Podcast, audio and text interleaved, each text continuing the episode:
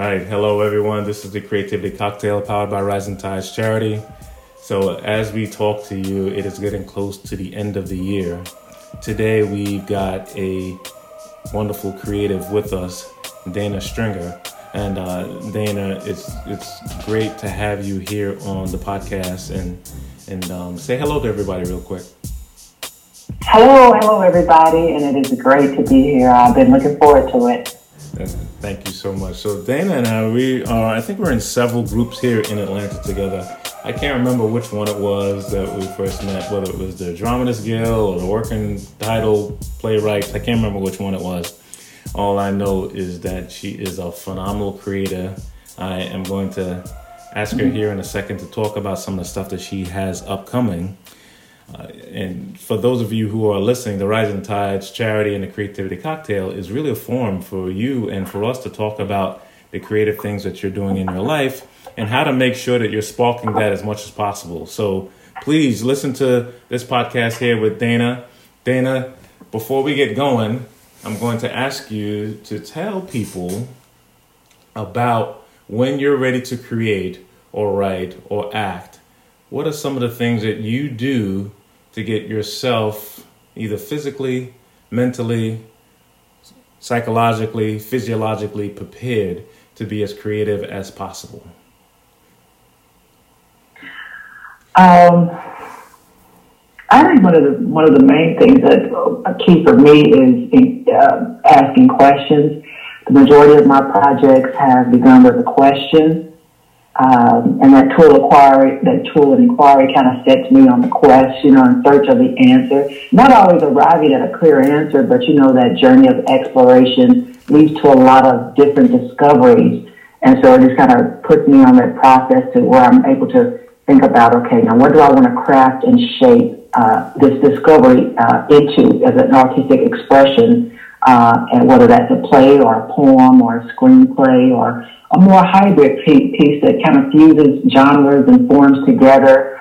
Um, and then, you know, ultimately, I think what what gets me to that place of like, okay, you know, it, it's being creative is that I need to. It's like this burning passion. I need to answer this question: How can we use art uh, to create understanding and become a more empathetic and compassionate and equitable society? So um, wow. that just challenges me to begin to start thinking of stories that I can craft with very strong, multi-dimensional, memorable characters that embody all of our beautiful complexities and contradic- contradictions of our shared human experience. Wow. Um, and I, I, would have to say that that kind of gets me this tool of inquiry really gets me in that place of okay, I'm preparing to be creative. So. Wow. So what a thing! What a great bit of advice about asking that question. So tell us a little bit about tell us about yourself, your creative journey. How did you, you know, before you tell us about what you're up to, tell us a little bit about, about when did you start to really know that you were a creative soul? Was it early on? Was it something that you recently discovered? Tell us a little bit about your path. I have been I've had an overactive imagination since as long as I can remember, which got me into a lot of trouble because I was a skilled liar. So I was already a skilled uh, storyteller, probably at the age of seven or eight. I could tell a lie and said, make anybody believe it. So you said you was so, a skilled um, liar. Is that what you said? You said you were a skilled liar. You said you were a skilled liar. Yeah, yeah. So I, that to me was probably like, you know, like sometimes you can use your gift for good or for bad. So I was very good at lying. So I was like, you know, later on, I was probably uh, basically saying you're going to be a storyteller, not tell, you know, like they was like, don't be telling a story because, you know, don't tell a lie. But really, I could say that as early as seven or eight, I began to just my imagination was just all over the place and I could create different scenarios and stories and situations that were very believable. And, um, but I think in terms of, you know, I set out on a journey. I, had always been writing. I think as early as maybe uh, junior high school, just writing poems and just writing out my thoughts and just doing a lot of stuff like that. But um, I don't think that I really took it seriously until I got into my early 20s as a young adult you know, for a long, for a long time, you hear people saying, well, writers don't make any money, you can't make a living as a writer or, you know, get a real career. uh, which I did set off on doing that when I got my undergraduate degree. Uh, I wanted to go to law school, and then uh, and then I shifted up and ended up being in marketing and advertising. But I had always been creative, and and, and writing down stuff and thinking of stories and stuff like that. But um, I think that uh, as I began to get older and got a lot more experience and things like that, that's when I really began to realize that I have something to say. I have a message. I have, um, you know, uh, something that I intentionally want to get across in the world. And so a lot of ideas would just begin to start coming to me. And uh, initially, poetry, uh, well, still is very much so. Poetry began to be the the avenue uh, of writing a lot of these things out. But then I also realized that I was um, had a lot of skits, and those skits ended up turning into plays. Wow. And this was probably around, you know, probably in my like around my mid twenties to early thirties.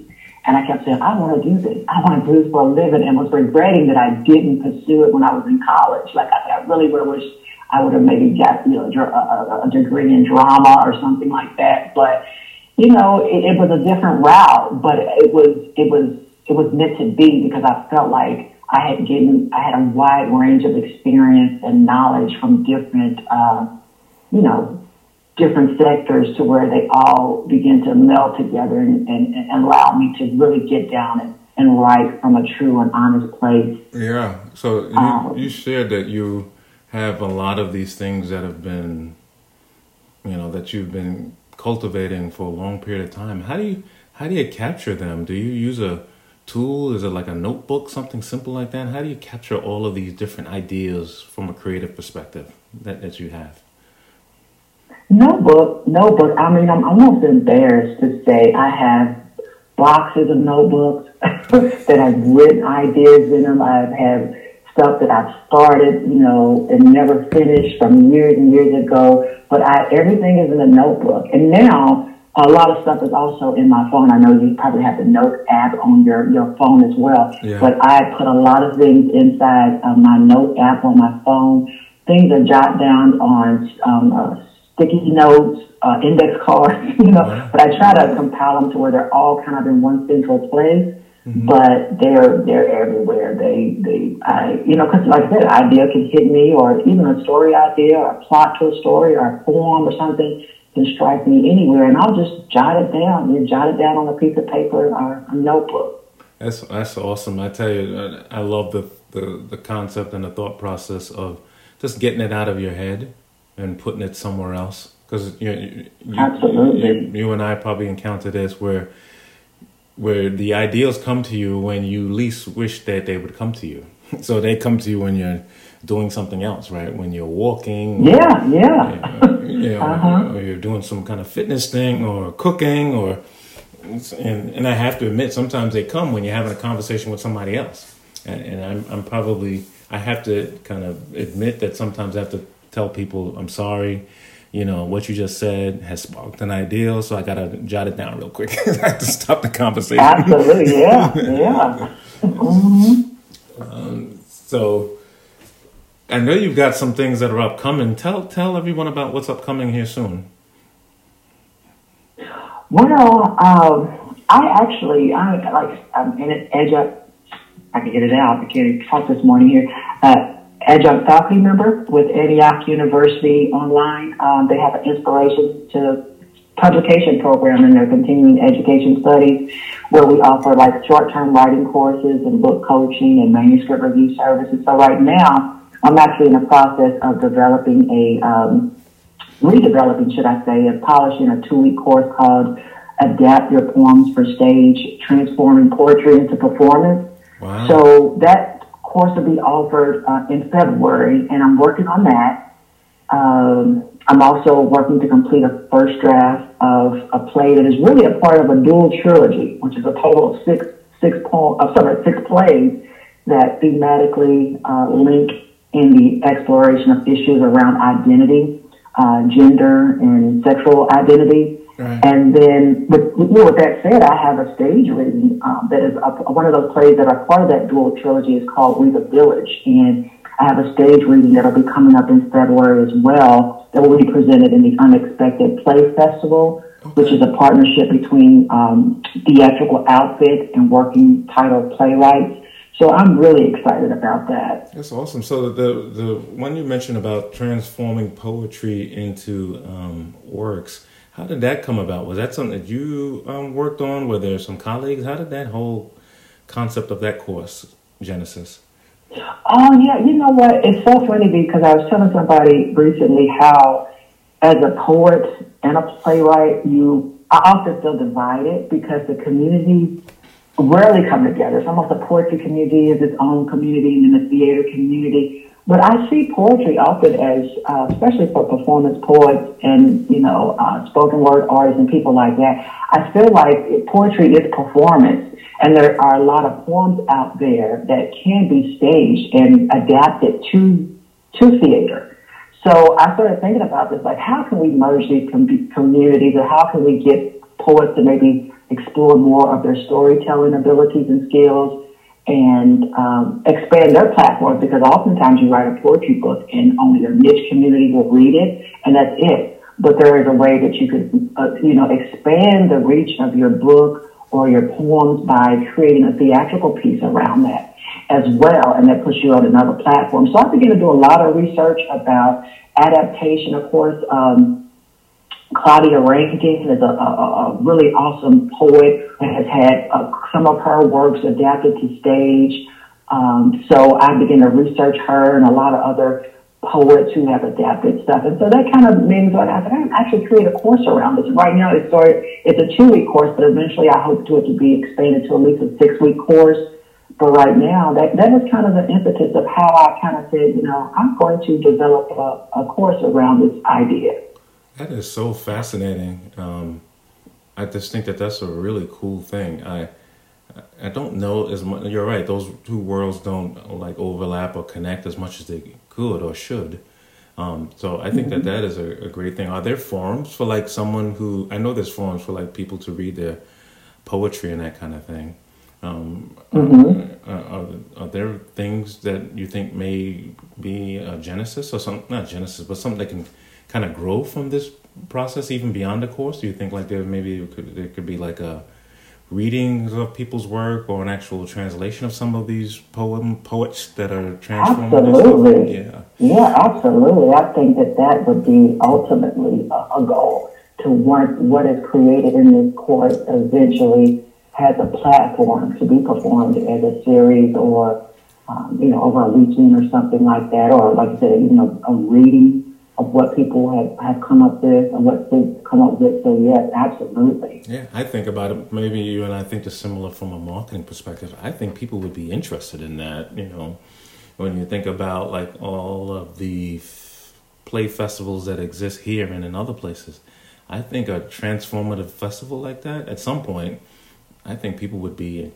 super interested in that and what does that look like? Absolutely. I, I think, mm-hmm. I think yeah, yeah, and I, that's a that's something that I'll, I, I would definitely you know begin to brainstorm and see how that would be because you definitely want to, and I think that's what is so key is that when you are creating something, you get the opportunity to see see it done or read or, or hear it, even if it's not in its final form, but at least you get to see the possibilities of it when it, it gets staged or premiered in like a, a, festival or a series and things like that. Because even We the Village started out as just a 10 minute play. Uh, and then once I began to, you know, hear it in its, in that particular 10 minute form, I said, this needs to be extended to a full length. So I think that people who are working on forms and trying to adapt them even to like, like I recently had a, a, a a collaboration with a dancer and poet here in Atlanta where we, I, did, I,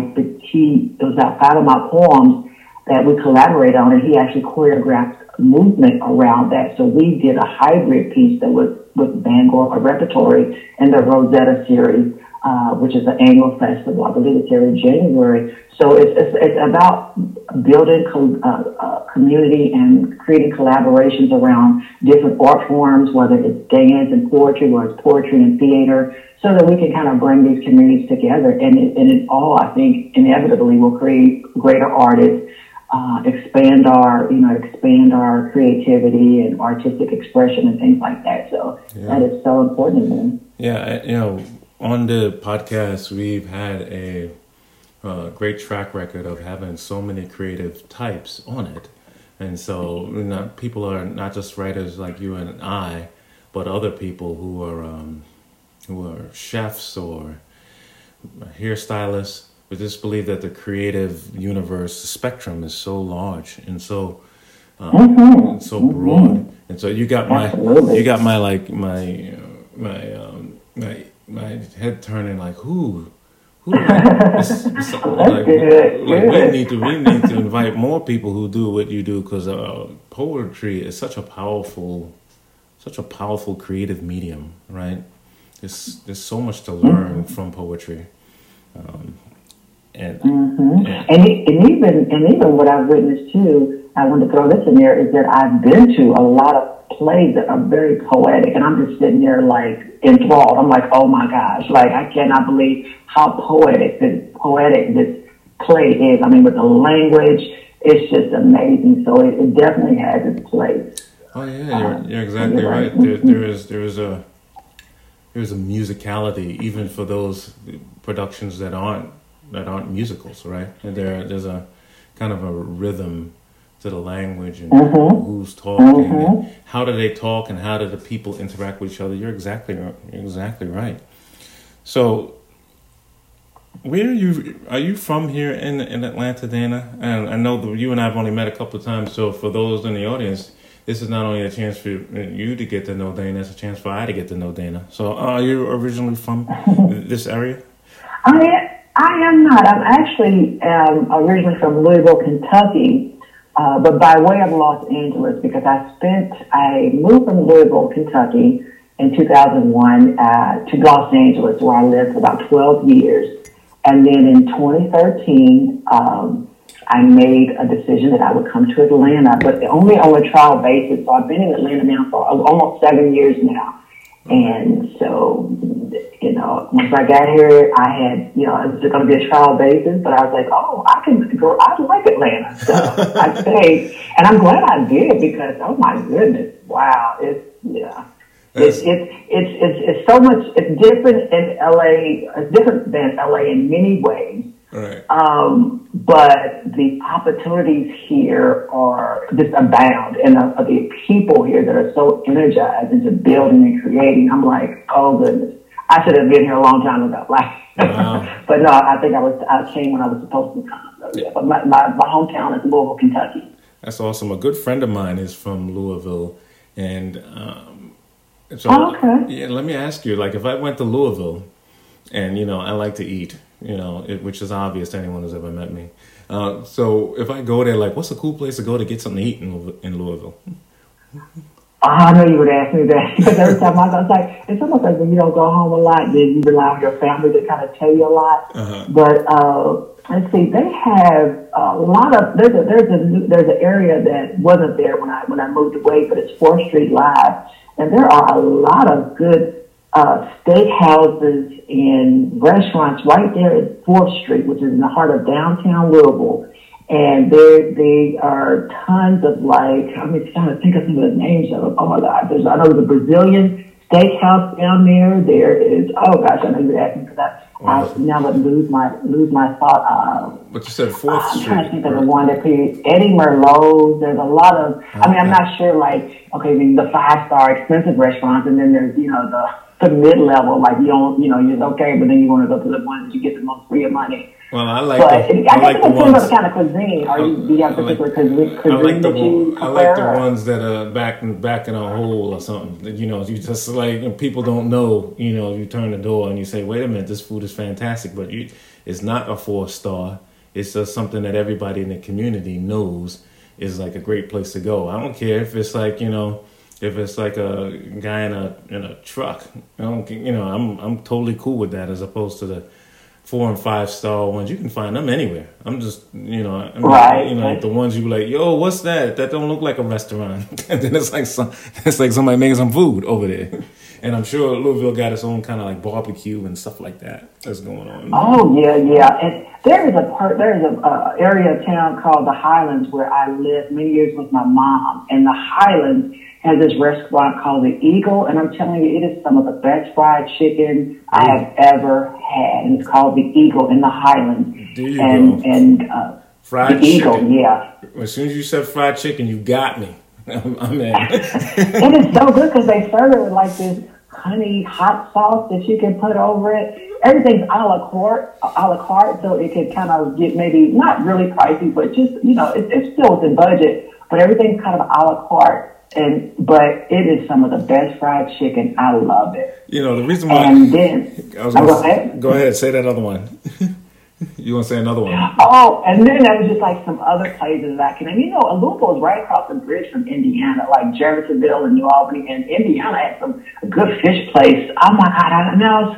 For the life of me, I would bring it up. And I think it's called uh, Clarksville Fish or something like that. And when you want to, I we used to go there a, a lot when I was younger, getting fish. And it is, oh, it's some of the best fish. the, reason why I always ask that question when we have a, a guest that's uh, someone who grew up somewhere else is that I think this is just my opinion is that when people talk about the places that they like to eat in a city or where they grew up, it like connects other people with where they grew up even better than like other things. Okay. You know, food. People like food. I, you know, I think most, most Right, us right. like food. So they like, wait a minute Yeah, there's a certain level of energy that we get when we talk about places that are good to eat. Right. And then there's those just down home staples that I can name that anybody from Louisville will be like, yep, that's the spot. I mean, there's Indi's Chicken, which is totally like a fast food. You go in there and get the just chicken and these hot wedges. And then, you know, White Castle, which I strangely, when you start coming down south, there's just Krystal. So usually, usually I love White Castle and everybody's like that, you know, and I know it's all over the country. That's kind of a chain, that's more of a chain restaurant, of course, but but yeah, it's it's White Castle is one of those things that you know in Louisville, yeah, that's the spot for many of us. That's awesome. So you got you went to LA and then you made your way to the best city in the world, right here in Atlanta. So you're here. So tell us about the. You said you've been here for a few years now. Tell us about. I think you said this a little bit ago about how you really dig the city. Um, tell us a little bit about that and some things based on the fact that you've been in LA and you've been in Louisville that you see that are like really good opportunities for us to even grow more. Tell us about that a little bit. I'm sorry, repeat that again. Again, you. So you know you've been in sorry. you've been in LA, right? And you've been in Yes, Louisville. uh-huh. So and now you're here in Atlanta. So tell us about Atlanta from your perspective. How is how is the city to you? You know, tell us about that and some things that are uh, big opportunities that you see.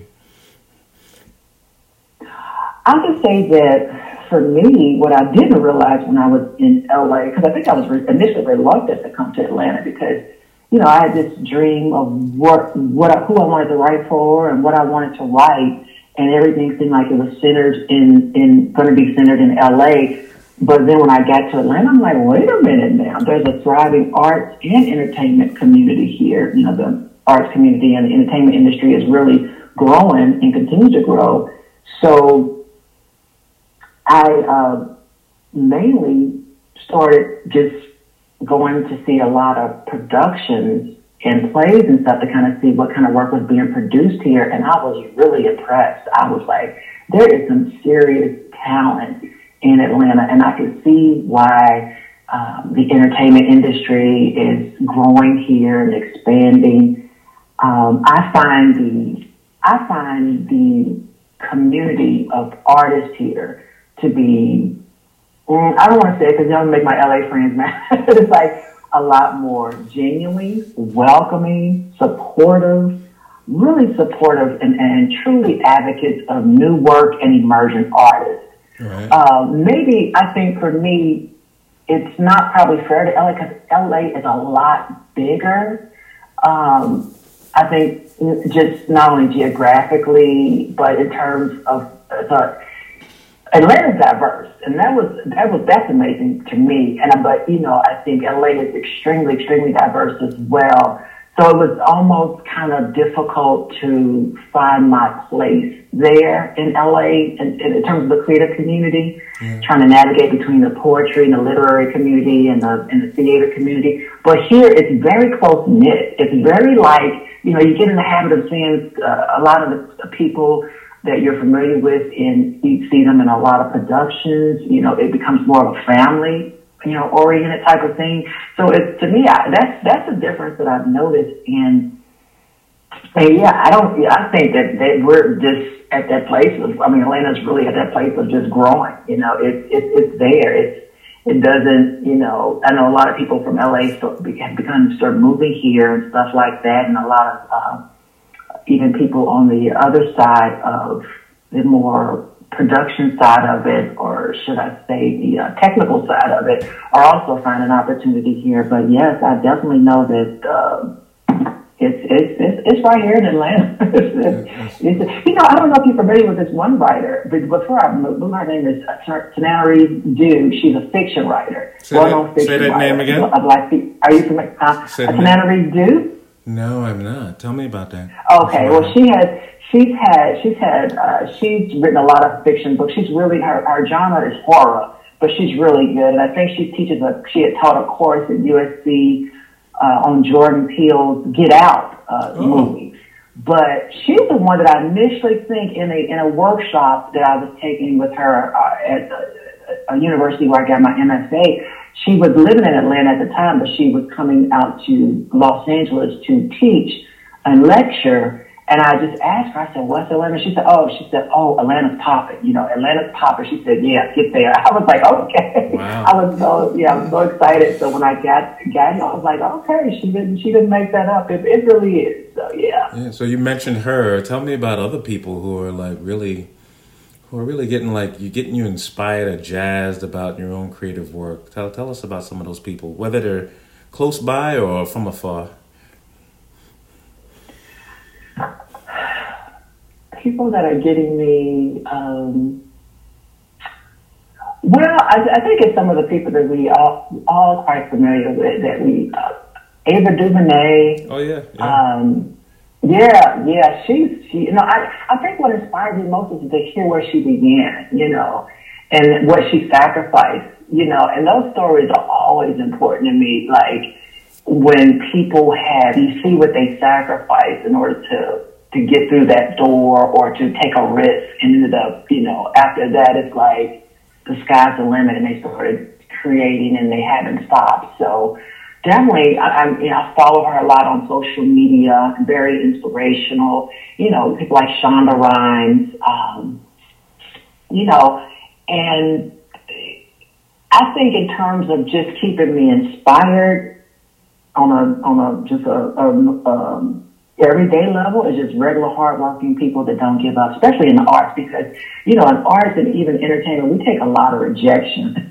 Yeah. and, you know, the creative spirit, this creative spirit is a spirit that never really can give up because you're always creating everything. You like, it, you, you can create something that creativity kind of gives you a sense of hope and, and, and, your, and the belief in a, in a better outcome. So really it's those hard, hardworking artists that continue to grind it out. You know, I, I get so inspired by inspired by those types of people. But I do, like I said, like I said, I do have my role models that are in the industry that, so uh, that really had, you know, so you, you kind of put out a roadmap. So you mentioned some of those um, those great people who've overcome things. Tell, tell us a little bit about something that you've um, you've had to overcome here, um, whether it's recently or in the past, something to really, and and what you learned and what you grew from that kind of challenge. Hmm. I would see. I would have to say that I have overcome the need to meet a certain expectation. I think because I was in corporate America for many years, doing really, really well. Um, you know, financially, felt like I was on the right path. Like this is it. I'm going to be, you know, having a great life. And that was out in LA. But it was a perfect storm because the, the company that I was working for, I was in marketing and advertising. They ended up doing a uh, downsizing. So I had just recently got my uh, master's in fine arts and creative writing.